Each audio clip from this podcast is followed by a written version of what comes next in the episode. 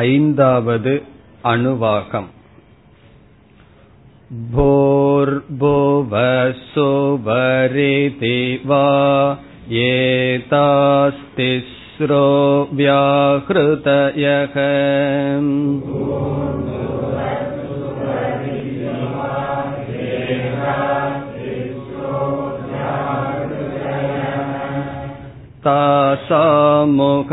तासामुखस्मै तां चतुर्थीम्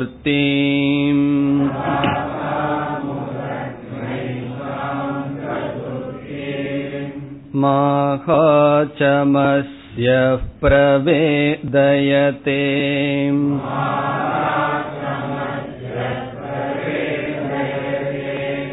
मह इति तद्ब्रह्म स आत्मा अङ्गान्यन्या देवताः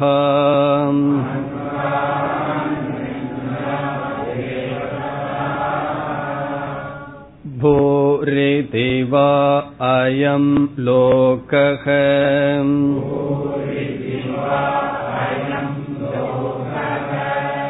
भुव इत्यन्तरिक्षम्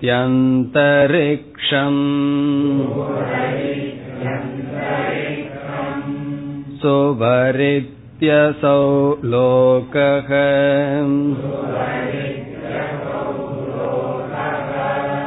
मह इत्यादित्यः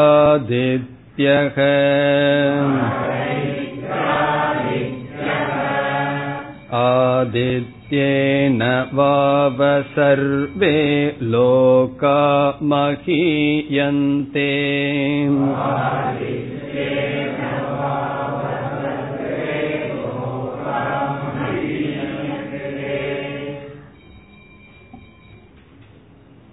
நான்காவது அணுவாகத்தில் பிரார்த்தனையை முடித்ததற்கு பிறகு இந்த ஐந்தாவது அணுவாகத்தில் உபாசனையை சென்ற வகுப்பில் ஆரம்பித்தோம். இங்கு செய்யப்படுகின்ற உபாசனைக்கு வியாகிருதி உபாசனம் என்று பெயர். வியாகிருதி என்றால் என்ன? அதனுடைய பொருள்கள் அதெல்லாம் சென்ற வகுப்பில் பார்த்தோம். பிரம்மாவால் முதலில் உச்சாரம் செய்யப்பட்ட சப்தத்துக்கு வியாகிருதி என்று பெயர். அது மூன்று சொற்கள் மூன்று சப்தம் பூஹு புவக சுபக என்பது. இந்த மூன்று சப்தமே மங்கள சொரூபமானது. இந்த சப்தமே மங்களத்தை குறிக்கின்றது. பிறகு வேறு ஒரு ரிஷி மாகா சமஸ்யக என்ற ரிஷியானவர் மகக என்ற வியாகிருதியை கொடுத்தார். ஆகவே பிரசித்தமாக பூர்புவ சுவக என்பது எல்லா இடத்திலும் இருக்கும் சில இடங்களில் மகக என்ற வியாகிருதியும் வரும். இந்த சப்தத்துக்கு பொருள் கிடையாது இந்த சப்தம் மங்களத்தை குறிக்கின்றது. பிறகு வியாகிருதி என்றால் என்ன என்ற என்பதெல்லாம் சென்ற வகுப்பில் பார்த்தோம். எப்படி தியானம் செய்யப்படுகிறது என்றால் பூர்புவ சுபக என்ற மூன்று மந்திரத்தில் மூன்று தேவதைகள் ஏற்றி வைக்கப்படுகின்றது. நமக்கு ஆச்சரியமாக தெரியலாம் எந்த ஆலம்பனத்தில் எந்த ஒரு தேவதையை நினைக்கின்றோமோ அந்த ஆலம்பனம் மிக தெளிவாக இருக்க வேண்டும் என்று. இங்கு பூர்புவ சுபக என்ற சப்தம் அந்த சப்தத்தில் தேவதைகளை எப்படி நினைப்பது என்று தோன்றலாம். ஆனால் வேத அத்தியனம் செய்தவனுடைய மனதில் சப்த பிரபஞ்சம்தான் இருக்கும். வேதத்தையே ஓதி ஓதி வருகின்றவனுக்கு எப்பொழுதுமே அந்த சப்தங்கள் தான் மனதில் இருக்கும். ஆகவே ஒரு பொருளை நினைப்பதை காட்டிலும் அவனுக்கு சப்தத்தை நினைப்பது சுலபம். மனதில் சப்தம் ஓடிக்கொண்டே இருக்கும். ஆகவே பூ புவ சுவக என்பது எத்தனையோ லட்சம் முறை அவன் சொல்லியிருப்பான். அந்த சப்தத்தில் அந்தந்த தேவதைகளை பார்த்தல். இதில் பூர் புவ சுவக என்ற மூன்று சப்தத்தில் மூன்று தேவதைகள் அங்கமான தேவதைகள்.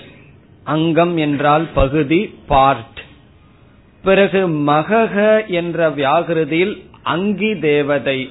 அங்கி என்றால் அங்கத்திற்கு காரணமானவர் அல்லது அங்கத்திற்கு தலைவனாக இருக்கின்ற தேவதை. இவ்விதம் ஒரு உபாசனையில் நான்கு தேவதைகள் வரும். மூன்று தேவதைகள் அங்க தேவதை ஒரு தேவதை அங்கி தேவதா. இதில் ஒரு உபாசனையை சென்ற வகுப்பில் பார்த்து முடித்தோம். பூரிதிவை அயம் லோகக. அயம் லோகக என்றால் நாம் பார்த்து அனுபவிக்கின்ற இந்த லோகம் இந்த உலகத்தையே பூகு என்ற சப்தத்தில் பார்க்க வேண்டும். அப்ப மாணவனுடைய மனதில் பூகு என்ற சப்தத்தை நினைச்ச உடனே எதை நினைக்கணுமா? இந்த அகில பிரபஞ்சத்தையும் நினைக்க வேண்டும். பிறகு புவக இதி அந்தரிக்ஷம். புவக என்ற வியாகிருதியில் அந்தரிக்ஷம் இடையில் இருக்கின்ற இடைவெளிகள். சுவக இதி அசௌலோக சுவக என்ற வியாகிருதியில் அந்த லோகம் அதாவது சொர்க்கலோகம். மகக இது ஆதித்யக மகக என்ற வியாகிருதியில் ஆதித்யன் சூரிய தேவதா அல்லது சூரியன். பிறகு ஒவ்வொரு உபாசனையிலும் எதற்காக அந்த தேவதை மகக என்று சொல்லப்படுகிறது என்பதற்கு காரணம் அதே காரணம் வருகின்றது. ஆதித்யேனவாவ சர்வே லோகா மகியந்தே. ஆதித்யனால் தானே எல்லா லோகங்களும் மகியந்தே என்றால் வளர்கின்றது பெருமைப்படுத்தப்படுகிறது அல்லது விளங்குகின்றது மகிமைப்படுத்தப்படுகின்றது. இதை நாம் எப்படி புரிந்து கொள்கின்றோம்? மூன்று லோகங்களையும் பிரகாசிக்கின்ற முக்கியமான லோகம் அல்லது தேவதை ஆதித்யன். ஆதித்யன் என்றால் சூரியன் மற்ற தேவதைகளெல்லாம் பூர் புவ சுவக என்ற வியாகிருதியில் செய்யப்படுகின்ற தேவதையெல்லாம் அங்கங்கள். இது அங்கியாக இருக்கின்றது. இவ்விதம் ஒரு உபாசனை முடிகின்றது. இனி அடுத்த உபாசனை. முதல் உபாசனை எதை குறித்தது? லோகத்தை குறித்தது. ஆகவே அதிலோகம். அதி என்றால் லோக சம்பந்தமானது. உலக சம்பந்தமான வியாகிருதி உபாசனம் முதல் இனி இரண்டாவது போரிதி வா அக்னிஹி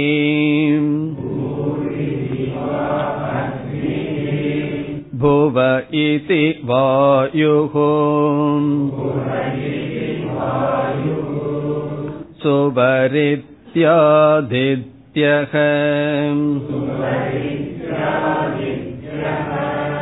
मह इति चन्द्रमाः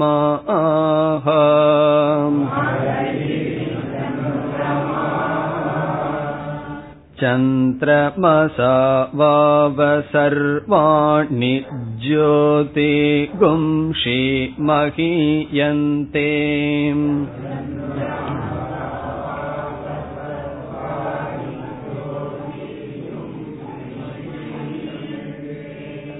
भूरिति वा ऋचः भुव इति सामाणि सुवरिति यजुगुंषि मह इति ब्रह्म ब्रह्मणा वाव सर्वे वेदा महीयन्ते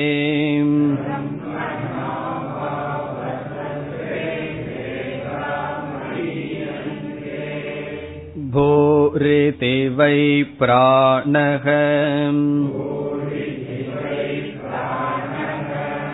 भुव इत्यपानः सुवरिति व्यानः मह इत्यन्नम्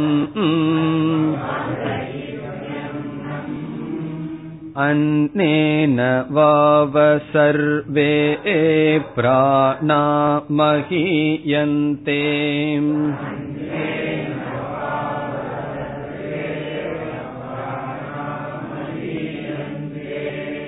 तावा एताश्चतस्रश्चतुर्धा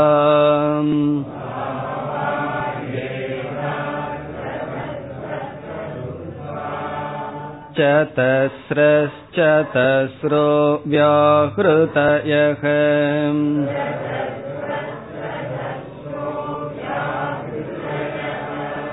तायो वेद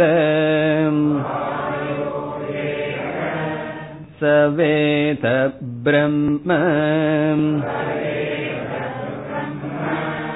सर्वे एस्मै देवा बलिमा वहन्ति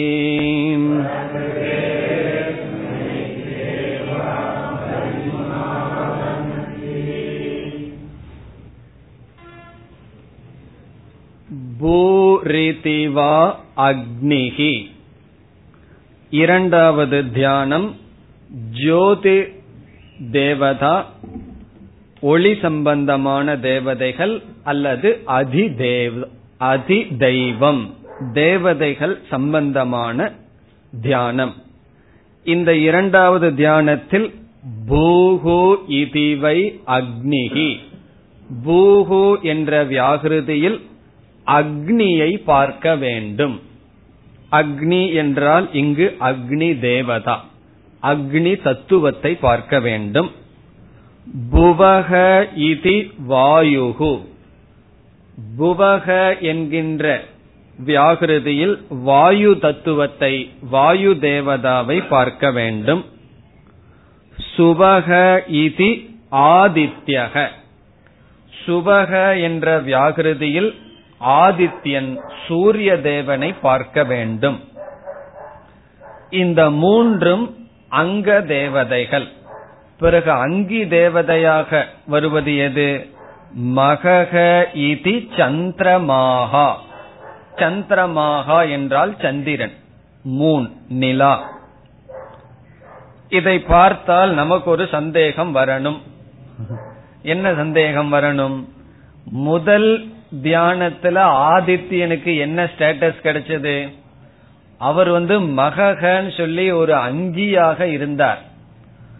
மூன்று லோகத்தையும் மகியந்தே மூன்று லோகத்தையும் பெருமைப்படுத்துகின்ற ஆதித்யனாக இருந்த தேவதை இந்த மந்திரத்தில் என்னாச்சு? அல்லது இந்த தியானத்தில் என்ன நிலை அவருக்கு வந்துவிட்டது? அவர் ஒரு அங்க தேவதையாக வந்துவிட்டார். இதில் அக்னி வாயு ஆதித்யன் சூரியன் இவர்களெல்லாம் அங்க தேவதை பிறகு இவர்களையெல்லாம் ஒளிப்படுத்துவது பெருமைப்படுத்துவது யாருன்னா? சந்திரக. சந்திரகன்னு சொன்னா மூன் நிலா அப்படின்னு சொல்லி. இது எப்படி இருக்குது தெரியுமோ? சூரியன் உயர்ந்ததா சந்திரன் உயர்ந்ததான்னு கேட்டா அதிக வெளிச்சத்தை உடையதா அல்லது பெரியதான்னு கேட்டா சந்திரன் சொன்னா. காரணம் என்னன்னு கேட்டா இரவுல வந்து சந்திரன் தானே வெளி வெளிச்சத்தை கொடுக்குது. ஆகவே சூரியன் இல்லாத நேரத்துல சந்திரன் கொடுக்கறதுனால சந்திரன் உயர்ந்ததுன்னு சொல்றது போல இருக்கின்றது. அந்த சந்திரனுக்கே ஒளி எங்கிருந்து வருகின்றது என்றால் சூரியனிடமிருந்து தான் வருகின்றது. ஆகவே நம்மளுடைய அனுபவத்துல சூரியன் உயர்ந்ததாக இருக்க வேண்டும். ஆனா இந்த இடத்துல உபனிஷத் என்ன சொல்கின்றது? சந்திர தேவனை சொல்கின்றது. அதற்கு காரணம் நம்முடைய சயின்ஸினுடைய அடிப்படையில சாஸ்திரம் பேசவில்லை. தேவர்களுக்குள்ளேயே சந்திரனை அதி அதிஷ்டானமாக கொண்ட தேவதைக்கு மிக மிக சக்தி அதிகம். அந்த தேவதை நம்முடைய மனதோடு ஒப்பிடப்படும். அதனாலதான் மூணினுடைய மூமெண்ட்டுக்கும் மனசுக்கும் கொஞ்சம் சம்பந்தம் இருக்கிறத நீங்கள் அறியலாம். ஏதோ பௌர்ணமியோ அம்மாவாசைன்னா அவர் அப்படித்தான் இருப்பார் பேசுவார்னு தான் சொல்லுவார்கள். காரணம் என்ன தெரியுமோ? மனதுக்கும் சந்திரனுக்கும் சம்பந்தம் இருக்கின்றது. நம்மளுடைய எல்லா உறுப்புகள்லையும் உயர்ந்தது எதுன்னா மனம். அந்த மனதுக்கே அதிஷ்டான தேவதை அனைத்துக்கும் ஆதாரமாக இருக்கின்றது. நம்முடைய விஞ்ஞானத்தினுடைய அடிப்படையில் இங்க நம்ம பார்க்க கூடாது சாஸ்திரம் தேவதைகளை பற்றி பேசுகின்றது. ஆதித்யன் வாயு அக்னி. இவர்களுக்கெல்லாம் சந்திர தேவன் உயர்ந்தவர். சந்திர தேவனால் இவைகள இந்த தேவதைகள் எல்லாம் செயல்படுகின்றது. இந்த தேவதைகளுக்கெல்லாம் சந்திரன் வந்து ஹெட்டா இருப்பாரோ என்னமோ. இதெல்லாம் சாஸ்திரத்தினுடைய உபதேசம். நம்முடைய அனுபவத்துல பார்த்து சூரியன் ஏன் அங்க போனார்னு கேட்க கூடாது இது சாஸ்திரத்தினுடைய அடிப்படை. பிறகு சந்திரமசாவாவ சர்வாணி ஜோதிகும்ஷி ஜோதிம்ஷி மகியந்தே. சந்திரமசா என்றால் சந்திர தேவனால் சர்வாணி ஜோதிம்ஷி எல்லா ஜோதிகளும் எதெல்லாம் பிரகாசத்தை கொடுக்கின்றதோ அல்லது பிரகாசத்தை கொடுக்கிற தேவதை இருக்கின்றதோ அவைகளெல்லாம் சந்திரனுடைய அனுகிரகத்தினால் தான் செயல்படுகிறது. இப்ப சந்திர தேவன் தேவ சந்திர தேவனால் தான் மற்ற தேவதைகள் ஒளி கொடுக்கின்ற தேவதைகள் செயல்படுகின்றது என்பதுதான் இதனுடைய சாரம். இது இரண்டாவது உபாசனம். இதே போல அடுத்த இரண்டு உபாசனம் வருகின்றது. ஒரே ஆர்டர் தான். மொத்தம் நான்கு வியாகிருதிகள் இருக்கின்றது. ஒவ்வொரு இடத்திலையும் தேவதைகள் மாற்றப்படுகின்றது. அவ்வளவுதான். இனி அடுத்த வியாகிருதிக்கு செல்வோம். அடுத்த உபாசனம். பூரிதிவா ரிச்சக. இது அதிவேதம். முன் நாம் பார்த்தது அதிலோகம் அதி என்றால் சம்பந்தமான லோகம் சம்பந்தமானது. இரண்டாவது தேவதை சம்பந்தமானது அல்லது ஜோதி சம்பந்தமானது. மூன்றாவது வேதம் சம்பந்தமான உபாசனை. இப்ப இங்க மாணவன் என்ன செய்யணும்? பூகு என்ற சப்தத்தை கேட்டவுடனே ரிக் வேதத்தை அவன் நினைக்க வேண்டும். ரிக் வேதத்தையே தியானம் செய்ய வேண்டும். இங்கு வேதமே எடுத்துக்கொள்ளப்படுகின்றது. அந்த முழு வேதமே சப்தாத்மகம் தேவதா ரூபம் ஆகவே ரிக் வேதம் ரிச்சக என்றால் ரிக் வேதம் எது? பூகு என்று தியானிக்கப்பட வேண்டும். பூகுங்கிற சப்தத்தை கேட்டவுடனே ரிக் வேதம் மனதில் வர வேண்டும். இனி அடுத்ததெல்லாம் நம்ம சொல்லிடலாம். புவக இது சாமானி. புவக என்ற சப்தத்தில் சாமவேதம். சுவக இது யஜுகும்ஷி. யஜுகும்ஷி என்றால் யஜுர்வேதம். இங்கெல்லாம் மந்திரங்கள். ரிச்சகன ரிக் மந்திரம் சாம மந்திரம் சாம மந்திரம்னு ஒண்ணு கிடையாது. ரிக் மந்திரம் யஜுர் மந்திரம் அது கீதத்தில் இருந்தால் அது சாமம். ஆகவே சாமானி சாமவேதம். சுவக இது கும்ஷி யஜூம்ஷி யஜுர்வேதம். பிறகு மூன்று வேதங்களே அங்கம்னு சொன்னா இந்த வேதங்களுக்கே அங்கியா இருக்கிறது யாருன்னு சொன்னா மகக இதி பிரம்ம. இந்த இடத்துல பிரம்ம என்ற சொல்லுக்கு பொருள் ஓங்காரம். பிரம்ம என்றால் ஓங்காரம். பிரம்ம என்பதற்கு பல பொருள்கள் இருக்கின்றது. இந்த இடத்தில் பிரம்ம என்றால் ஓங்காரம். இப்ப நமக்கு புரியும் பிரம்மணாவாவ சர்வே வேதா மகியந்தே. ஓங்காரத்தினால் எல்லா வேதங்களும் மகிமைப்படுத்தப்படுகின்றது பெருமைப்படுத்தப்படுகின்றது. காரணம் என்ன? எல்லா வேதத்தினுடைய சாரமே ஓங்காரம். அதோடு ஓங்காரம் என்பது சகுண பிரம்மத்தையும் நிர்குண பிரம்மத்தையும் குறிக்கின்றது. இவ்விதத்தில் ஓங்காரத்துக்கு பலவிதமான பெருமைகள் இருக்கின்றது. அதை பற்றியெல்லாம் பிறகு நாம் பார்க்க இருக்கின்றோம். இந்த சீக்ஷாவல்லியில் ஓங்கார உபாசனை இருக்கின்றது. அங்கு ஓங்காரத்தினுடைய பெருமையை பார்ப்போம். பிறகு நம்ம கீதையில பார்த்திருப்போம். மாண்டூக்கிய உபனிஷத்துக்குள்ள போனா ஓங்காரத்தை எடுத்துக்கொண்டே விசாரம் செய்ய இருக்கின்றோம். ஆகவே ஓங்காரத்தினுடைய பெருமை சாஸ்திரத்தில் பிரசித்தம். அதனாலதான் எந்த வேதத்தை சொல்பவர்களாக இருந்தாலும் ஓங்காரத்துடன் வேதம் துவங்கப்படுகின்றது. ஓங்காரத்துடன் வேதம் முடிவடைகின்றது. சமஸ்கிருதத்துல ஓம் என்று சொன்னாலே எஸ் ஆமாம் என்று அர்த்தம். அதை பற்றியெல்லாம் நாம் பிறகு பார்க்க இருக்கின்றோம். ஆகவே மூன்றாவது தியானத்தில் மூன்று வேதங்கள் எடுத்துக்கொண்டு தியானிக்கப்படுகின்றது. அந்த மூன்று வேதங்களுக்கு ஆதாரமாக பெருமைப்படுத்துவதாக இருப்பது ஓங்காரம். இனி நாம் நான்காவது தியானத்திற்குள் செல்லலாம். பூரிதிவை பிராணக.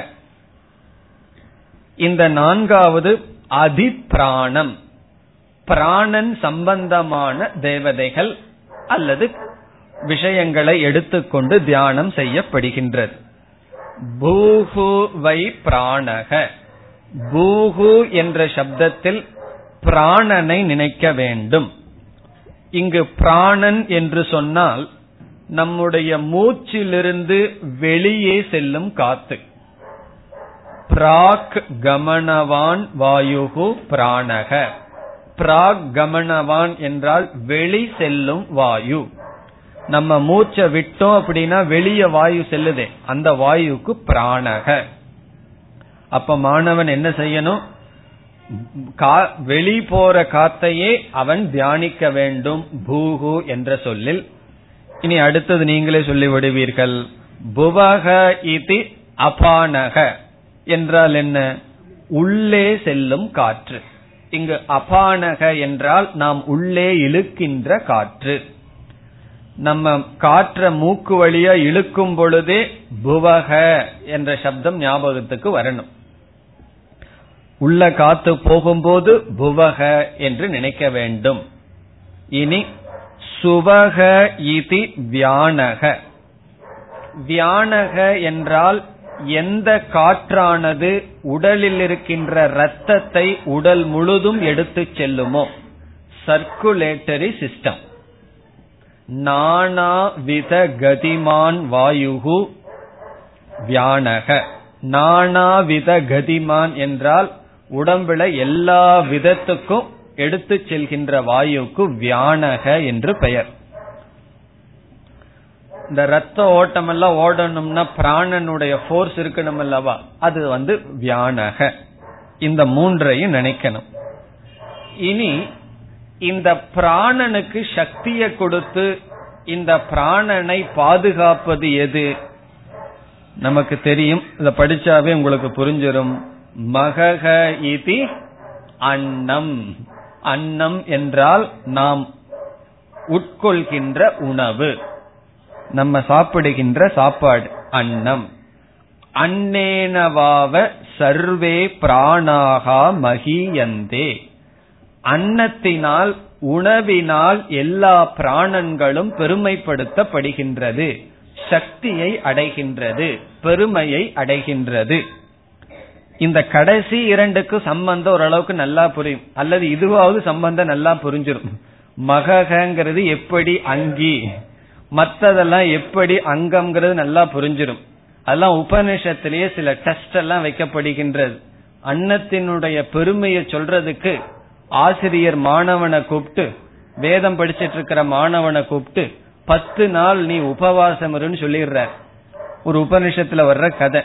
அவன் என்ன பண்றான்? பத்து நாள் சாப்பிடாமையே இருக்கான். அதற்கு பிறகு எழுந்து நீ எஜுர்வேதத்தை சொல்லுன்னு சொல்ற அவனால சொல்ல முடியுமா? அந்த விருத்தியும் கூட மனசுல வரல. பேசணும்னு சொன்னா பிராண சக்தி இருக்க வேண்டும் அல்லவா? அப்ப சொல்றார் இந்த பிராணனை பாதுகாப்பது அன்னம்னு சொல்லி அங்கு உபதேசம் செய்யப்படுகிறது. அவ்விதம் இந்த பிராண சக்தி தேவை என்றால் அன்னம் உணவு உணவுனாலதான் பிராணசக்தி. பிராணசக்தினா பேசுறதுக்கு மட்டுமல்ல பிராணன் வந்து கிரியா. நம் செய்கின்ற எல்லா செயலுக்கும் காரணம். பிராணன் வந்து ரொம்ப வீக்கா இருந்ததுன்னா அவர்கள் வந்து எந்த செயலும் செய்ய முடியாது. ஆகவே அன்னத்தினால் தான் எல்லா பிராணனும் காப்பாற்றப்படுகின்றது பெருமைப்படுத்தப்படுகின்றது. இத கேட்ட உடனே நமக்கு என்ன தோணும்? ஒவ்வொரு நாளும் மூணு இட்லி சாப்பிட்டு இருந்த நம்ம வந்து இனி வீட்டுல போனோம்னு ஒரு பத்து இட்லி போட்டுக்குவோமே. காரணம் என்னன்னா அன்னத்தினால தானே காப்பாற்றப்படுதுன்னு சொன்னா அது எப்படி இருக்கும்னு அது எப்படி என்றால் காற்று இருந்தா தான் தீபமானது எரியும். அதிகமா காற்றை கொடுத்தா என்ன ஆகும்னா அந்த தீபம் வந்து கெட்டுரும். அதே போல அன்னத்தை கொடுத்தா தான் பிராணன் வேலை செய்யும். அன்னத்தை ஓவரா உள்ள போட்டா அது பிராணனுக்கு ஆபத்து. ஆகவே எவ்வளவு அன்னம் கொடுத்தா பிராணன் வேலை செய்யுமோ அவ்வளவு அன்னம் தான் கொடுக்கணும். இந்த காற்று இருந்தா தான் சிறிய தீபம் எரியும். காற்றை கொஞ்சம் அதிகமா கொடுத்தா அதே காற்று தீபத்தினுடைய நாசத்துக்கு காரணம். அதுதான் நம்ம சாப்பிடுற சாப்பாட்டுக்கு நல்ல உதாரணம். சாப்பிட்டா தான் ஜீவிக்க முடியும். சாப்பிட்றதுக்குனே ஜீவிச்சிட்டு இருந்தோம் அப்படின்னா கொஞ்சம் நாள்ல போயிருவோம். காரணம் என்ன? அந்த உணவே விஷமாக அமைந்துவிடும். ஆகவே அன்னம் என்பது நம்முடைய ஜீவிதத்திற்கு காரணம். இப்படி நினைக்க வேண்டும். இனி அடுத்த பகுதியில் இந்த உபாசனை முடிவுரைக்கு வருகின்றது. தாவா ஏதாகா சதஸ்ரஸ் சதுர்தா தாகா என்றால் இவைகள் இந்த வியாகிருதிகள் வா என்றால் வை இவைகளெல்லாம். ஏதாகா என்றால் இந்த அந்த இந்த. இவைகள் எவ்வளவாக இருக்கின்றது? சதஸ்ரக என்றால் நான்கு. சதுர்தா என்றால் நான்கு விதம். சதஸ்ரக என்றால் போர் சதுர்தா என்றால் போர் ஃபோல்டு நான்கு நான்கு விதம். அதுக்கு வித்தியாசம் நமக்கு தெரிகின்றதோ? நான்குன்னு சொன்னா எண்ணிக்கை. நான்கு விதம் என்றால் நான்கு விதத்தில் அமைந்துள்ளது. இதனுடைய அர்த்தம் என்ன? இங்கு நான்கு வியாகிருதிகள் இருக்கின்றது. அது சதஸ்ரக என்று சொல்லப்படுகிறது. இந்த நான்கு வியாகிருதிகள் எப்படி அமைந்துள்ளது? சதுர்தா நான்கு விதத்தில் அமைந்துள்ளது. எப்படி? முதல்ல லோகம் இரண்டாவது ஜோதிர் சம்பந்தமான தேவதைகள் மூன்றாவது வேதம் நான்காவது பிராணன் என்று நான்கு விதத்தில் அமைந்துள்ளது. என்று ஆசிரியர் கூறுகின்றார் அல்லது உபனிஷத் கூறுகின்றது. பிறகு மீண்டும் அதே கருத்து சதஸ்ரக சதஸ்ரக வியாகிருதயக. இதனுடைய பொருள் ஒவ்வொரு தியானத்திலும் நான்கு நான்கு வியாகிருதிகள் நான்கு நான்கு விதத்தில் உள்ளது. வந்து சாதாரண மொழியில ரெண்டு ரெண்டு எல்லாத்துக்கும் கொடுன்னு சொன்னா என்ன அர்த்தம்? இப்ப மூணு பேர் இருக்கிறார்கள் மூணு பேர்த்துக்கு ரெண்டு ரெண்டு பழம் கொடுன்னு சொல்லி ரெண்டு ரெண்டுன்னு நம்ம வந்து திருப்பி திருப்பி சொன்னோம்னா ஒவ்வொருவருக்கும் இரண்டு ரெண்டுன்னு பொருள். அதே போல சதஸ்ரக சதஸ்ரக என்றால் நான்கு நான்கு என்று உபனிஷத் சொல்கின்றது. இதனுடைய அர்த்தம் நான்கு நான்கு வியாகிருதிகள் நான்கு விதத்தில் அமைந்துள்ளது. அப்படி உள்ளது. சதஸ்ரக சதஸ்ரக வியாகிருதயக சந்தி இருக்கின்றது. பிறகு இந்த இடத்துல ஒரு கேள்வி கேட்கப்படுகின்றது. நமக்கு தெரியாதா? உபனிஷத்து தான் கரெக்டா நாலு வியாகிருதிய சொல்லி நான்கு விதத்துல சொல்லியிருக்கே. அது எதற்கு? நான்கு நான்கு விதத்துல நான்கு நான்கு வியாகிருதிகள் இருக்குன்னு சொல்லணும்னு சொன்னா அதற்கு விளக்கம் கொடுக்கப்படுகின்றது. இந்த பகுதி எதற்காக என்றால் எந்த ஆர்டர் எந்த விதத்தில் சொல்லப்பட்டதோ அதே விதத்தில் தியானம் செய்ய வேண்டும். நான் மாத்திக்கிறேனே தேவதைய நான் மாத்திக்கிறேன்னு நம்ம மாத்தக்கூடாது. நம்மளுடைய இஷ்டப்படி மாத்தக்கூடாது. பிறகு ஆர்டரும் இருக்கு. முதல்ல லோகம் இரண்டாவது ஜோதி மூன்றாவது வேதம் நான்காவது பிராணன். இவ்விதம் வரிசையாக செய்ய வேண்டும். அதற்கு ஒரு நியமம் சொல்வார்கள் வச்சனாத் பிரவருத்திகி வச்சனாத் நிவத்திகி வச்சனாத் பிரவருத்தி என்றால் வேதம் இப்படி என்று சொன்னால் அந்த வச்சனம்தான் நமக்கு காரணம். அந்த வேத வச்சனாத் பிரவருத்தி. வேதம் சொல்லிருக்கு நான் செய்யறேன். பிறகு வச்சனாத் நிவர்த்திகி. வேதம் இதை செய்யக்கூடாதுன்னு சொல்லுது ஆகவே நான் செய்யவில்லை. நீ ஏன் மது அருந்துறதில்ல அப்படின்னு கேட்டா அதற்கு வந்து காரணம் பலது சொல்லலாம். வேதம் சொல்லியிருக்கு வச்சனாத் நிவத்திகி ஒரு வேதப்படி வாழ்பவர்கள் நீ ஏன் வெங்காயம் சாப்பிடுறது இல்லைன்னு கேட்டா? வச்சனாத் நிவத்திகி வேதம் சொல்லியிருக்கு அதனால நான் சாப்பிடுறது இல்ல. டாக்டர் சொல்றாரே ரத்தம் எல்லாம் ஒரு நல்லது. அது டாக்டர் சொல்லலாம். சாஸ்திரம் அது தமோ குணம் சொல்லி வேண்டான்னு சொல்லியிருக்கு அதனால இல்லை. ஆகவே வச்சனாத் பிரவருத்தி வச்சனாத் நிவிருத்தி என்பது வைதிகர்களுடைய நியமம் அதனுடைய அடிப்படையில் இங்கு இவ்விதம் சொல்லப்பட்டிருக்கின்றது. அவ்விதம் தான் செய்ய வேண்டும். இனி கடைசி பகுதி. தாயோ வேத சவேத பிரம்ம. யக என்றால் எந்த உபாசகர்கள் தாகா இந்த வியாகிருதிகளை வேத அறிகிறார்களோ இவ்விதமான வியாகிருதிகளை யார் அறிகிறார்களோ சக பிரம்ம வேத. அவர்கள் பிரம்மத்தை அறிவார்கள். இங்கு பிரம்ம என்றால் ஹிரண்ய கர்ப்பனை அறிவார்கள். சமஷ்டி சூக்ம சரீர தேவதையை அறிவார்கள். ஆகவே இவைகளை இந்த வியாகிருதிகளை வேத உபாசனை செய்கிறார்களோ அவர்கள் பிரம்மத்தை உபாசனை செய்தவர்கள் ஆகிறார்கள். இந்த இடத்தில் இதற்கு அடுத்ததாக மீண்டும் ஒரு தியானம் வர இருக்கின்றது. அடுத்த அணுவாகத்தில் ஒரு தியானம் செய்ய போகின்றோம் அங்கும் ஒரு உபாசனை வரும். அந்த உபாசனை ஹிரண்ய கர்ப்பனை வைத்து உபாசனை செய்யப்பட இருக்கின்றோம். இந்த அணுவாகத்தில் சொல்லப்படுகின்ற வியாகிருதி என்ற உபாசனையும் அடுத்த அணுவாகத்தில் சொல்லப்படுகின்ற உபாசனையையும் சேர்ந்துதான் செய்ய வேண்டும். இந்த உபாசனை பூர்ணமான உபாசனை அல்ல. இந்த முழு வியாகிருதி உபாசனையே ஒரு அங்கம். காரணம் அங்கி தேவதை அங்க தேவதைகளைத்தான் நம்ம உபாசனை பண்ணியிருக்கணுமே தவிர முழுமையா எல்லா தேவதையையும் குறிக்கின்ற கிரண்ய கர்ப்பண உபாசனை செய்யவில்லை. ஆகவே இந்த பதினாறு தேவதைகளை கொண்ட வியாகிருதி உபாசனம் என்பது முழு சுதந்திர உபாசனை அல்ல. இந்த ஐந்தாவது அணுவாகத்தில் இருக்கின்ற வியாகிருதி உபாசனையை ஒருவன் செய்து முடித்தால் உபாசனையின் ஒரு பகுதியை செய்துள்ளான். பிறகு அவன் என்ன பண்ணணும்னா வரப்போகின்ற உபாசனையையும் சேர்த்து செய்ய வேண்டும். அப்ப நம்ம எப்படி இனி புரிந்து கொள்ள வேண்டும்? இந்த உபாசனையும் இதற்கு அடுத்த உபாசனையும் சேர்ந்து ஒரு உபாசனை ஆகின்றது. இதெல்லாம் வேதத்துல மிக மிக பிரசித்தம். அதாவது அங்கம் என்று சில யாகங்கள் இருக்கும் அங்கி என்ற சில யாகங்கள் இருக்கும். இந்தந்த யாகங்களை செய்து பிறகு பெரிய யாகத்தை செய்ய வேண்டும். அதே போல கர்மகாண்டத்தில் அப்படி இருக்கிறது போல உபாசனையில் அப்படி இருக்கும். முதலில் இதை தியானம் செய்து பிறகு அதை தொடர வேண்டும். ஆகவே இந்த அணுவாகத்தில் இருக்கின்ற வியாகிருதி உபாசனம் எப்பொழுது பூர்த்தியாகும்?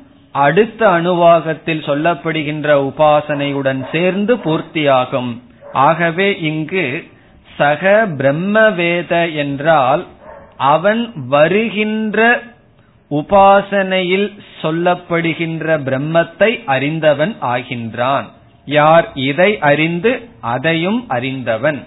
இதை உபாசனை செய்து அதையையும் உபாசனை செய்தவன். இந்த இரண்டுல ஏதோ ஒன்றை உபாசனை செய்தால் அந்த உபாசனை பூர்த்தி ஆகாது. ஆகவே நம்ம எப்படி புரிந்து கொள்ள வேண்டும்? இந்த ஐந்தாவது அணுவாகத்தில் இருக்கின்ற வியாகிருதி உபாசனம் அது அங்க உபாசனம் பூர்ண உபாசனம் அல்ல. இதற்கு அடுத்தது ஒரு முக்கியமான உபாசனை வரும். உபாசனைக்குள்ள அது முக்கியம். அதோட சேர்ந்துதான் இது பூர்த்தியை அடைகிறது. பிறகு இந்த அணுவாகத்தில் கடைசியில் இவ்விதம் இரண்டு உபாசனையும் சேர்ந்து செய்தால் என்ன பலன் வரும் என்பதும் சுருக்கமாக சொல்லப்படுகின்றது. என்ன பிரயோஜனம் கிடைக்குமாம்? அடுத்த உபாசனையை நம்ம நல்லா படிச்சோம்னா தான் இந்த இடம் நமக்கு புரியும். ஆகவே அதை இப்பொழுது சுருக்கமாக பார்த்து இந்த பலனுக்கு வருவோம். அடுத்ததாக ஹிரண்ய கர்ப்ப உபாசனை செய்ய இருக்கின்றோம். அந்த உபாசனை உபாசனைக்குள்ளேயே உயர்ந்த உபாசனையாக இருக்கும். அது அடுத்த அனுபவத்துல விளங்கும். பிறகு அப்படிப்பட்ட உபாசனையினுடைய பலன் என்னவென்றால் அந்த ஹிரண்ய கர்ப்பனாகவே மாறிவிடுவது. அந்த ஹிரண்ய கர்ப்பனோடு ஐக்கியம் ஆவது. எப்படி ஞானத்துல பிரம்மத்தோடு ஐக்கியமாகிறது போல உபாசனையிலேயே அந்த தேவதையுடன் ஐக்கியமாகின்ற பலம் இருக்கின்றது. அது வந்து உபாசனையில உயர்ந்த உபாசனை செஞ்சா என்ன ஆகும்னா அந்த தேவதை போடுற சில பிரயோஜனத்தை அனுபவிக்கிறது அல்லாமல் அந்த தேவதையோடையே ஒன்றாகி விடுவது. ஆகவே அடுத்த உபாசனையும் இதையும் சேர்ந்து செஞ்சா என்ன ஆகும்னா எதையை நம்ம உபாசிக்கிறோமோ அதுவாகவே மாறிவிடுவோம். யதா உபாஸ்தே ததா பவதி. வேறொரு உபனிஷத்திலும் தேவோ பூத்வா தேவான் அப்பியேதின்னு சொல்லப்படும். அவன் தேவனாகவே மாறி அந்த தேவதையை அடைகின்றான். அவ்விதம் இந்த உபாசகன் என்னவா மாறிடுவான்? ஹிரண்ய கர்ப்பனா மாறி விடுவான் ஹிரண்ய கர்ப்பன்கிறது யார்? எல்லா தேவதைகளுக்கும் அதிஷ்டானமாக இருப்பவர். இப்ப எல்லா தேவதைகளுக்கும் தலைவனாக ஒருவன் இருந்தால் தொண்டர்கள் எல்லாம் என்ன பண்ணுவார்கள்? அவர்களுக்கு கிடைப்பதையெல்லாம் அந்த தலைவனுக்கு கொடுப்பார்கள். நம்ம லோக்கல்ல பாக்கிறோம் அல்லவா ஒரு பேட்டையில் ஒரு தலைவன் இருந்தார்னா தொண்டர்கள் எல்லாம் கிடைக்கிறதுல ஒரு பகுதி அந்த தலைவனுக்கு கொடுத்துறாரு அல்லவா அதே போல எல்லா தேவதைகளும் சின்ன சின்ன தேவதைகளும் அந்த ஹிரண்ய ஹிரண்ய கர்ப்பனுக்கு பலியை கொடுப்பார்கள். பலினா ஆஃபரிங் எதெல்லாம் அவர்களுக்கு கிடைக்குதோ அதையெல்லாம் கொடுப்பார்கள். யாருக்கு? அந்த ஹிரண்ய கர்ப்பனுக்கு இப்ப இந்த உபாசகன் என்ன ஆயிருவான்? இவனே ஹிரண்ய கர்ப்பன் ஆயிருவான். ஆகவே இங்கு சொல்லப்படுகின்றது அவனுக்கு எல்லா தேவதைகளும் பலியை கொடுக்கிறார்கள். அதுதான் இதனுடைய கருத்து. சர்வே அஸ்மை தேவாகா பலிம் ஆவகந்தி. சர்வே தேவாகா. எல்லா தேவர்களும் எல்லா விதமான சின்ன சின்ன தேவ தேவர்களும் அஸ்மை என்றால் இந்த உபாசகனுக்கு. இப்ப இந்த உபாசகனுக்கு தேவர்கள் வந்து பலி கொடுக்கறாங்கன்னு சொன்னா இந்த சாதாரண ஆளுக்கு கொடுக்க முடியுமா? இந்த உபாசகன் இப்ப ஹிரண்ய கர்ப்பனா மாறியாச்சு. ஆகவே ஹிரண்ய கர்ப்ப ரூபமாக இருக்கின்ற இந்த உபாசகனுக்கு தேவதைகள் வந்து அவனுக்கு பலி கொடுப்பார்கள். பலிம் ஆவகந்தி. ஆவகந்தினா கொண்டு வந்து கொடுப்பார்கள். பலிம் என்றால் பலினா வேற விதமா நினைச்ச கூடாது இவனை வந்து பலி கொடுத்துருவாங்கன்னு சொல்லி. இங்க பலினா கொல்றதெல்லாம் கிடையாது.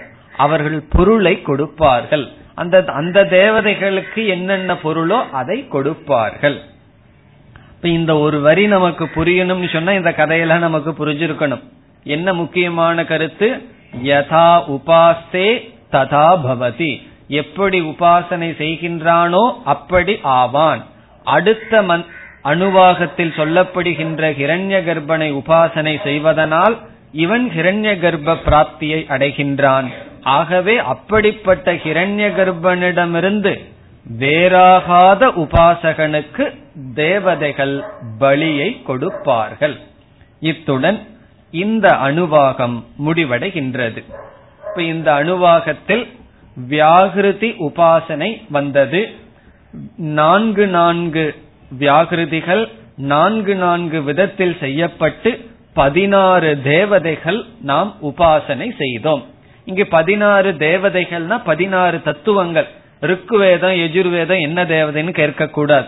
அந்தந்த வேதமே தேவதைகளாக உருவகப்படுத்தப்பட்டுள்ளது. இவ்விதம் தியானம் செய்யப்பட்டுள்ளது. ஏன்னா சில பேர் ரொம்ப கணக்குல புத்திசாலியா இருந்து பதினாறு பதினாறுன்னு சொல்றீங்களே ஆதித்யன் ரெண்டு இடத்துல வந்துட்டாரே.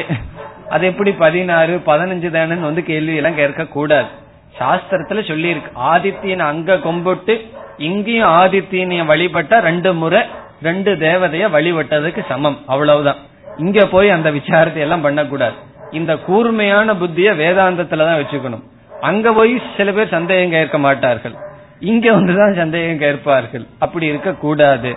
அதனாலதான் ஒரு நியமம் சொல்லியிருக்கோம். வச்சனாத் பிரவருத்தி வச்சனாத் நிவர்த்திகி. வேதம் சொல்லியிருக்கு செய்யறோம் வேதம் சொல்லல நாம் செய்யவில்லை. இனி நாம் அடுத்த ஒரு முக்கியமான உபாசனைக்கு செல்கின்றோம். ஆறாவது அணுவாகம். स य एषोऽन्तर्हृतय आकाशः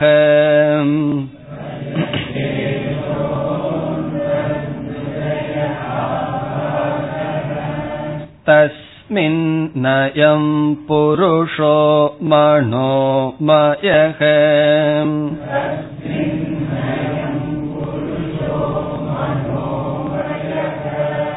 अमृतो हिरण्मयः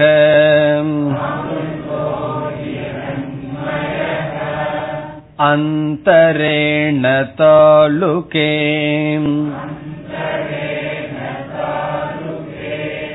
य एषस्तन इवावलम्बते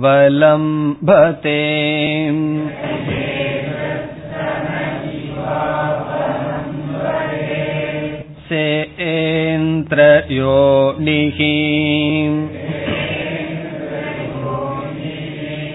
यत्रासौ केशान्तो विवर्तते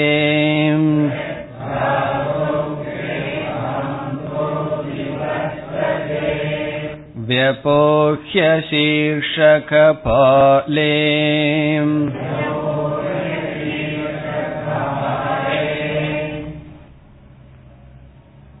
இதுவரை இருக்கட்டும்.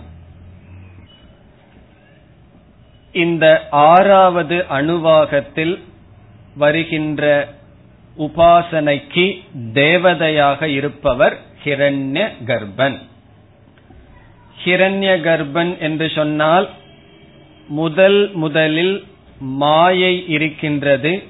அது அனைத்துக்கும் காரணம். அந்த மாயையுடன் பரபிரம்மத்தை பார்த்தால் அந்த தத்துவத்திற்கு ஈஸ்வரன் என்று பெயர்.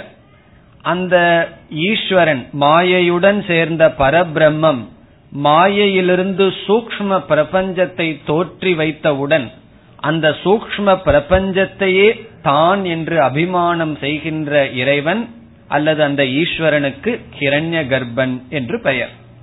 ஏன்னா இனிமேல் சும்மா ஹிரண்ய கர்ப்பன் ஹிரண்ய கர்ப்பன் சொல்லிட்டு இருப்போம். அது மறந்து மறந்திருக்க கூடாது ஹிரண்ய கர்ப்பன் என்றால் சூக்ம பிரபஞ்சத்திற்கு ஆதாரமான தேவதை. எல்லா தேவதைக்கும் ஆதாரம் ஆனவர். இனி அடுத்த கேள்வி என்ன? உபாசனம் என்று சொன்னால் என்ன சொல்லணும்? முதல்ல தேவதையை சொல்லிடணும். இரண்டாவதாக எதை சொல்லணும்? ஆலம்பனம். எதில் இந்த ஹிரண்ய கர்ப்பனை தியானிக்க வேண்டும்? இப்ப முதல்ல நம்ம பார்த்தது வியாகிருதி உபாசனையில பார்த்தது பதினாறு தேவதைகள் ஆலம்பனமாக இருந்தது வியாகிருதி மந்திரம். இப்ப சிவபெருமான உபாசனை செஞ்சோம்னா சிவலிங்கம் ஆலம்பனம். அதே போல இந்த உபாசனைக்கு ஆலம்பனமாக இருப்பது நம்முடைய ஹிருதயம். நம்முடைய ஹிருதயமே இதற்கு ஆலம்பனம். ஆலம்பனத்துக்கு வெளியே எங்கேயும் நம்ம செல்வதில்லை. நம்மளுடைய மனதே நமக்கு ஆலம்பனம். அந்தர் ஹிருதயம் ஆலம்பனம். இப்ப சென்ற உபாசனைக்கு வியாகிருதி உபாசனைன்னு பேர் வந்தது. பேர் வச்சிருக்கோம். காரணம் என்ன? அந்த உபாசனைக்கு ஆலம்பனம் வியாகிருதியா இருப்பதனால. இந்த உபாசனை ஹிரண்ய கர்ப்ப உபாசனைன்னு சொன்னோம். தேவதையினுடைய அடிப்படையில். ஆலம்பனத்தினுடைய அடிப்படையில இந்த உபாசனைக்கு பேர் வைக்க வேண்டும் என்றால் அந்தர் உபாசனம். அந்தர் ஹிருதய உபாசனம். ஆகவே இந்த உபாசனைக்கு இரண்டு பெயர். தேவதையினுடைய அடிப்படையில பெயர் கொடுத்தா ஹிரண்ய கர்ப்ப உபாசனம். ஆலம்பனத்தினுடைய அடிப்படையில் பெயர் கொடுத்தால் அந்தர் ஹிருதய உபாசனம். அந்தர் ஹிருதயத்தில் அந்த தேவதையை நினைப்பதனால் அந்த உபாசனம். இந்த உபாசனைக்கு இனியொரு பெயர் அகங்கிரக உபாசனம். இதெல்லாம் சாஸ்திரத்துல பிரசித்தியான பெயர். அகங்கிரக உபாசனம். இனி நாம் ஒரு சிறிய விளக்கத்துக்கு வந்துட்டு பிறகு இங்கு இந்த மந்திரங்களுக்குள் அல்லது உபாசனைக்குள்ள செல்லலாம். விதவிதமான உபாசனைகள் நாம் பார்த்துள்ளோம். உபாசனம் என்றால் என்ன? தியானம். விதவிதமான உபாசனைகள்ல சாஸ்திரம் பேசும். இப்ப நம்ம ஏற்கனவே என்னென்ன உபாசனை பார்த்திருக்கோம்? வியாகிருதி உபாசனை இதற்கு முன்ன பார்த்தோம். முதல்ல ஒரு உபாசனை பார்த்தோமே ஞாபகம் இருக்கோ? சம்ஹிதா உபாசனா என்று பார்த்தோம். இந்த ரெண்டு உபாசனை முக்கியமா பார்த்திருக்கோம். இந்த இரண்டு உபாசனையும் எப்படிப்பட்டது? நான் உபாசகன் உபாசனை செய்பவன். பிறகு ஒரு தேவதை இருக்கு எத்தனையோ தேவதைகள் இருக்கலாம். சில தேவதைகள் உபாசிய தேவதைகள். அதற்கு ஆலம்பனமா ஒரு பொருள்கள் இருக்கும். பொருள்கள்னா சப்தமா இருக்கலாம் அல்லது எதுவாக வேண்டுமானாலும் இருக்கலாம். சந்தி ஒரு இல எழுத்துக்களினுடைய சேர்க்கை இதையெல்லாம் வச்சு தியானம் பண்ணும். இந்த எல்லா உபாசனைகளிலும் பேதம் என்பது இருக்கின்றது. பேதம்னு சொன்னா உபாசகனுக்கும் உபாசிய தேவதைக்கும் வேறுபாடு இருக்கின்றது. இப்ப சிவபெருமான தியானம் பண்ணும்போது நம்ம எப்படி பண்ணுவோம்? நான் சிவபெருமானை தியானிக்கின்றேன். இவ்விதம் இப்படிப்பட்ட உபாசனைகளுக்கு பேத உபாசனம் என்று பெயர். பேத உபாசனம் என்றால் யாருக்கு பேதம்? பேதம்னு சொன்னா ரெண்டு பேர்த்துக்கு சொல்லணுமே. உபாசகனுக்கும் உபாசிய தேவதைக்கும் வேற்றுமை இருக்கத்தான் இருக்கும். அந்த உபாசிய தேவதைக்கும் உபாசகனுக்கும் வேற்றுமையுடன் செய்யப்படுகின்ற தியானத்திற்கு பேத உபாசனம். இந்த பேத உபாசனையினால என்ன பிரயோஜனம்? மன ஒருமுகப்பாடு நமக்கு கிடைக்கும். மனது வந்து சஞ்சலம் அழிகின்ற மனம் ஒருமுகப்படும். பிறகு வெளியில எத்தனையோ பேதங்கள் இருக்கு. அந்த பேதங்கள்ல கொஞ்சம் ஐக்கியம் கிடைக்கும். இப்ப இந்த உலகம் வேற நீ வேற அவன் வேறன்னு சொல்லிட்டு இருப்போம். அதெல்லாம் ஒண்ணுதான்னு சொல்லுவோம். பிறகு நான் யார்னா நான் வேறு. அதனாலதான் சொல்லுவார்கள் ஆல் ஆர் காடுன்னு சொல்லுவார்களாம். ஆல் ஆர் காடுன்னு சொல்லிட்டு இந்த ஆளை விட்டுருவான். இந்த ஆளை விட்டுட்டு எல்லா ஆளும் காட். எல்லாமே கடவுள் நம்ம அதுல இருந்து பிரிஞ்சிடறோம். அந்த ஆள் சர்வம்ங்கிறதுல நம்ம பிரிஞ்சிடறோம். அப்படி இந்த அகில பிரபஞ்சத்தையும் பார்ப்போம். பிறகு நம்ம என்ன பண்ணுவோம்னா பிரபஞ்சத்திலிருந்து பிரிஞ்சு நிற்போம். அது எதற்கு காரணம்னா பகவான் கீதையில் ஒரு இடத்துல நம்ம பார்த்திருக்கோம் அல்லது பார்ப்போம். விஸ்வரூபத்தை பகவான் அர்ஜுனனுக்கு காமிச்சவுடன் அர்ஜுனன் வந்து எல்லாத்தையும் ஒரே இடத்துல பார்த்தான். முன்ன வந்து தனித்தனியாக பார்த்தான். பிறகு எல்லாவற்றையும் ஒரே இடத்தில் பார்த்தான். ஆனாலும் அவனுக்கு பயம் ஏன் வந்தது? தன்னை அங்கு பார்க்கவில்லை. தன்னை பிரித்து மற்றவர்களையெல்லாம் ஒரே இடத்துல பார்த்தான். ஆகவே பேதத்திலிருந்து வருவது பயம் அல்லது சம்சாரம். அத உபனிஷத் தெளிவாக சொல்கின்றது. பயம் பவதி. இருமையிலிருந்துதான் பயம் வருகின்றது. அங்க இருமை இருக்கோ இல்லையோ இருமை இருக்குன்னு நினைச்சாவே பயம் வந்துடும் இரவு நேரத்துல போயிட்டு இருக்கோம் திடீர்னு யாரோ பின்னாடி வர்ற மாதிரி இருக்கு அது நம்முடைய நிழலாகவே இருக்கலாம். உடனே பயம் வந்துடுது. காரணம் வேறு யாரோ? எனக்கு அப்பாற்பட்டவன் யாரோ? பிறகு வர்றவர் வந்து நம்மளுடைய நண்பர்னா கொஞ்சம் சந்தோஷம் வந்துடும் ஏன்னா பாதுகாப்பா இருப்பார். வர்றது வேற யாரோன்னு சொன்னா பயம் வரும். ஆகவே எங்கு நாம் பிரிக்கின்றோமோ அது சம்சாரம். இது உபனிஷத்துக்கு தெரியுமா தெரியாதா? உபனிஷத்துக்கும் வேதத்துக்கும் தெரியும். இத தெரிஞ்சே முதல்ல என்ன செய்கின்றது? வெளியே இருக்கிற பேதத்தை எல்லாம் நீக்கி எல்லாமே ஒன்று. காரணம் என்ன? பூர் புவ சுவகங்கிறதுல எதையெல்லாம் பார்த்தோம்? அயம் லோகக அந்தரிக்ஷக அசௌ லோகக எல்லாவற்றையும் பார்த்து வெளியே இருக்கிற பேதத்தை எல்லாம் ஓரளவுக்கு நீக்கியதற்கு பிறகு உபனிஷத் இரண்டாவது வித உபாசனையை அறிமுகப்படுத்துகின்றது.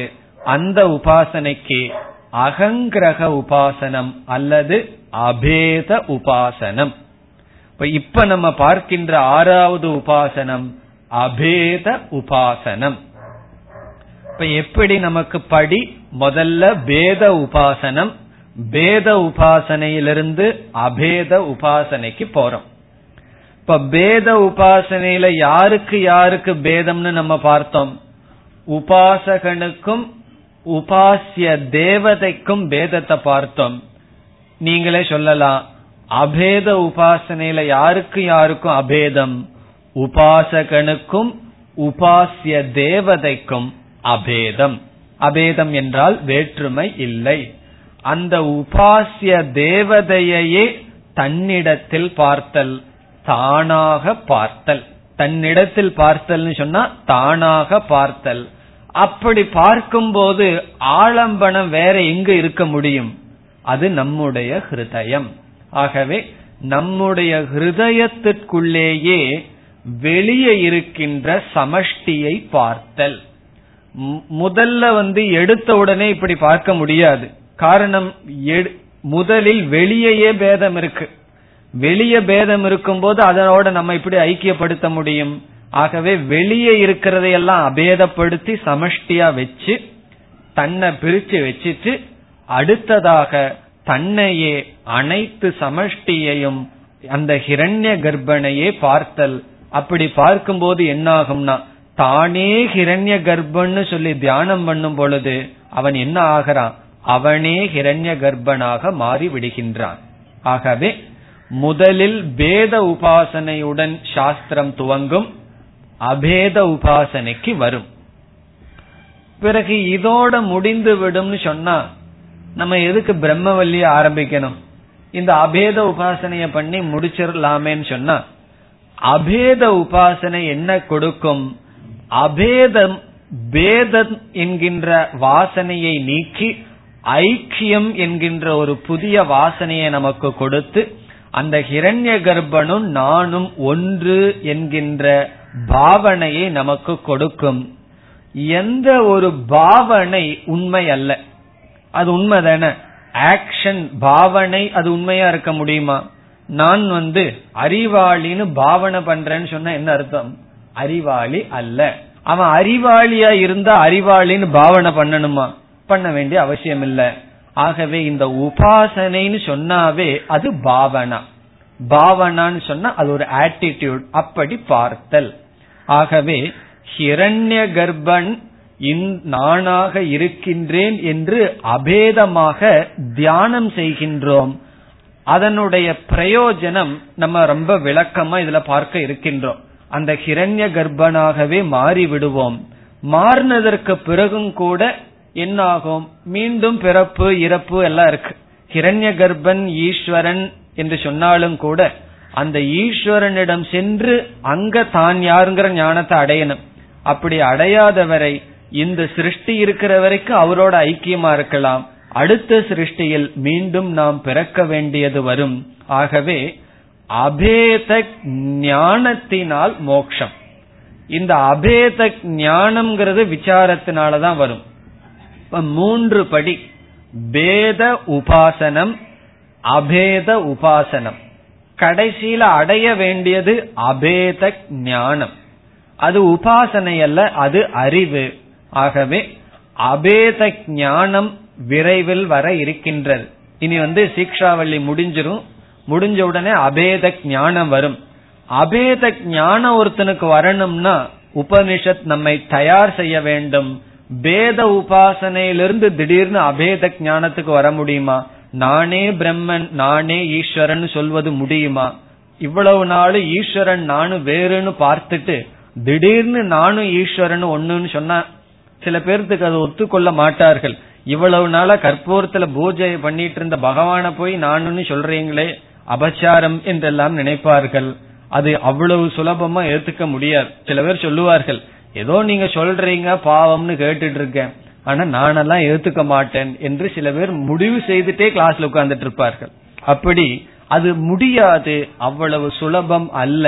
இப்ப என்ன பண்ணணும்னா அபேத உபாசனை பேத உபாசனையிலிருந்து அபேத உபாசனைக்கு வரணும். அது ஏன் அவனால் வர முடியும்னா வேதத்துல அவ்வளவு ஸ்ரத்த இருக்கு. எனக்கு நம்பிக்கை இல்ல நான் போய் ஹிரண்ய கர்ப்பனா இருப்பனான்னு சொல்லி. வேதம் சொல்லுது நம்ம அப்படி செஞ்சிருவோம். வேதம் என்ன செய்கின்றது? ஒவ்வொரு உடம்புலையும் அங்கத்திலையும் தேவதைகளை எல்லாம் ஆவாகனம் பண்ணி நீயே அந்த தேவதையா நினை சொல்லுது. அந்த ஸ்ரத்தையில நான் செய்கின்றேன்.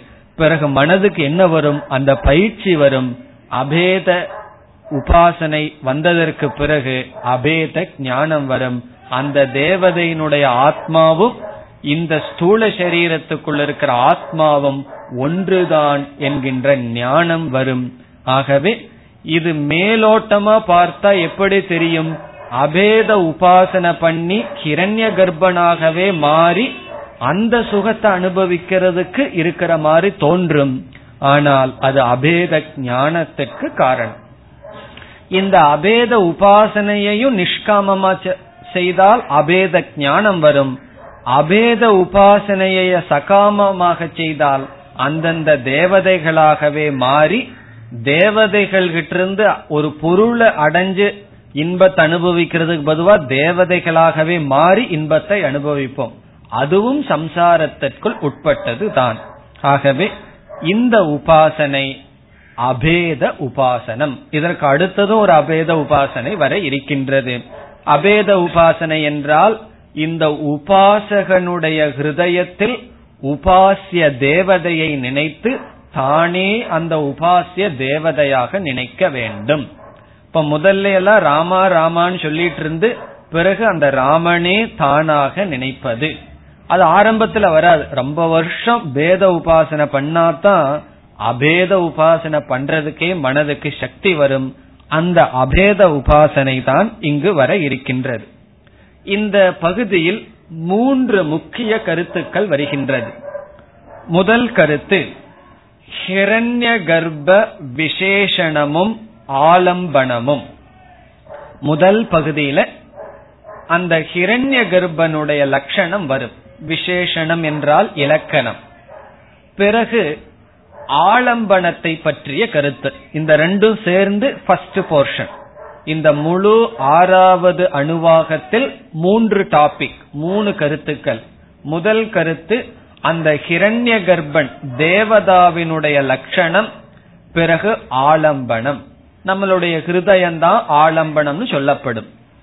இரண்டாவது கருத்து உபாசகன் உபாசனை செய்து இறந்ததற்கு பிறகு அவன் சகாம உபாசனை செய்திருந்தால் எப்படி ஹிரண்ய கர்ப்பனை அடைகின்றான் என்று ஹிரண்ய கர்ப்ப பிராப்தி மார்க்கக.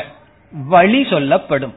ஹிரண்ய கர்ப்பனை இறந்ததற்கப்புறம் எந்த வழியில போய் அடைகின்றான் என்பது இரண்டாவது கருத்து. மூன்றாவது உபாசனா பலம். ஹிரண்ய கர்ப்பனை அடைவது என்றால் என்ன? ஆகவே இந்த முழு அணுவாகத்தில் மூன்று கருத்துக்கள் ஹிரண்ய கர்ப்பனுடைய இலக்கணமும் ஆலம்பனமும் முதல் கருத்து. இரண்டாவது உபாசகன் இறந்ததற்கு பிறகு எந்த வழியாக எந்த மார்க்கத்தின் வழியாக ஹிரண்ய கர்ப்பனை சென்று அடைகின்றான்? ஹிரண்ய கர்ப்பனை அடைந்தவன் அது எப்படிப்பட்ட பலம்? அந்த பழம் எல்லாம் அழகாக சொல்லப்படுகின்றது. அதுதான் இதனுடைய சாரம். இனி அடுத்த வகுப்பில் நாம் இந்த உபாசனையினுடைய விளக்கத்திற்கு செல்லலாம். ॐ पूर्णमधपूर्णमिधं पूर्णापूर्णमुदच्छते पूर्णस्य पूर्णमादाय पूर्णमेवावशिष्यते ॐ शान्ति शान्ति शान्तिः